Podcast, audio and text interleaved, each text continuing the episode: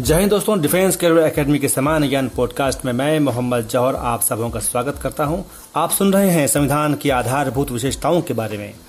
दोस्तों, संविधान प्रारूप समिति तथा सर्वोच्च न्यायालय ने भारतीय संविधान को संघात्मक संविधान माना है। परंतु विद्वानों में मतभेद है। अमेरिकी विद्वान इसको छद्म संघात्मक संविधान कहते हैं। हालाँकि पूर्वी संविधान वेत्ता कहते हैं, यानी कि ईस्टर्न कंट्री के जो संविधान वेदता है, वो कहते हैं कि अमेरिकी संविधान ही एकमात्र संघात्मक संविधान नहीं हो सकता। संविधान का संघात्मक होना उसमें निहित संघात्मक लक्षणों पर निर्भर करता है। किंतु माननीय सर्वोच्च न्यायालय ने इसे पूर्ण संघात्मक माना है। भारतीय संविधान के प्रस्तावना के अनुसार भारत एक संप्रभुत्व संपन्न, समाजवादी, धर्मनिरपेक्ष, लोकतांत्रिक गणराज्य है। संप्रभुता। संप्रभुता शब्द का अर्थ है सर्वोच्च या स्वतंत्र होना। भारत किसी भी विदेशी और आंतरिक शक्ति के नियंत्रण से पूर्णता मुक्त, संप्रभुता संपन्न राष्ट्र है। यह सीधे लोगों द्वारा चुने गए एक मुक्त सरकार द्वारा शासित है। तथा यही सरकार कानून बनाकर लोगों पर शासन करती है। समाजवादी। समाजवादी शब्द संविधान के उन्नीस में हुए बयालीसवें संशोधन अधिनियम द्वारा प्रस्तावना में जोड़ा गया। यह अपने सभी नागरिकों के लिए सामाजिक और आर्थिक समानता सुनिश्चित करता है।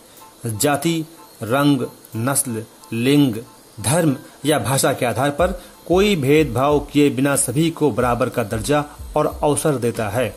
सरकार केवल कुछ लोगों के हाथों में धन जमा होने से रोकेगी तथा सभी नागरिकों को एक अच्छा जीवन स्तर प्रदान करने की कोशिश करेगी। भारत ने एक मिश्रित आर्थिक मॉडल को अपनाया है। सरकार ने समाजवाद के लक्ष्य को प्राप्त करने के लिए कई कानूनों जैसे अस्पृश्यता उन्मूलन, जमींदारी अधिनियम समान वेतन अधिनियम और बाल श्रम निषेध अधिनियम आदि बनाया है। पंथ निरपेक्ष।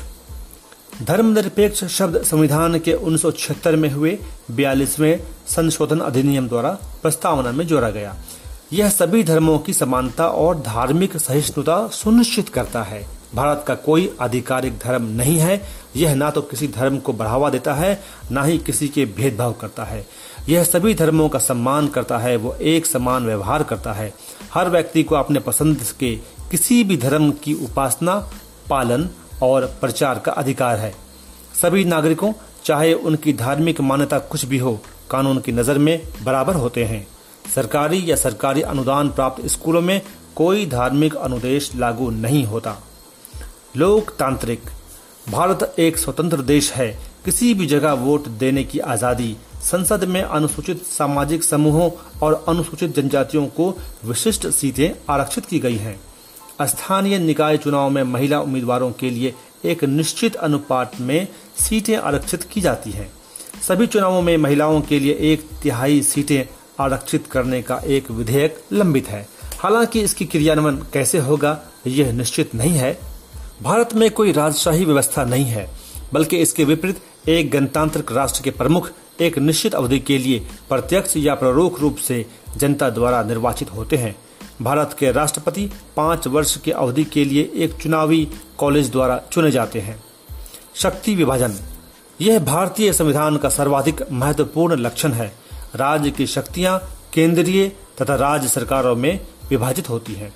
दोनों सत्ताएँ एक दूसरे के अधीन नहीं होती हैं। यह संविधान से उत्पन्न तथा नियंत्रित होती है। दोस्तों, सुनते रहिए सामान्य ज्ञान पॉडकास्ट क्योंकि सुनेगा इंडिया, तभी तो पढ़ेगा और आगे बढ़ेगा इंडिया।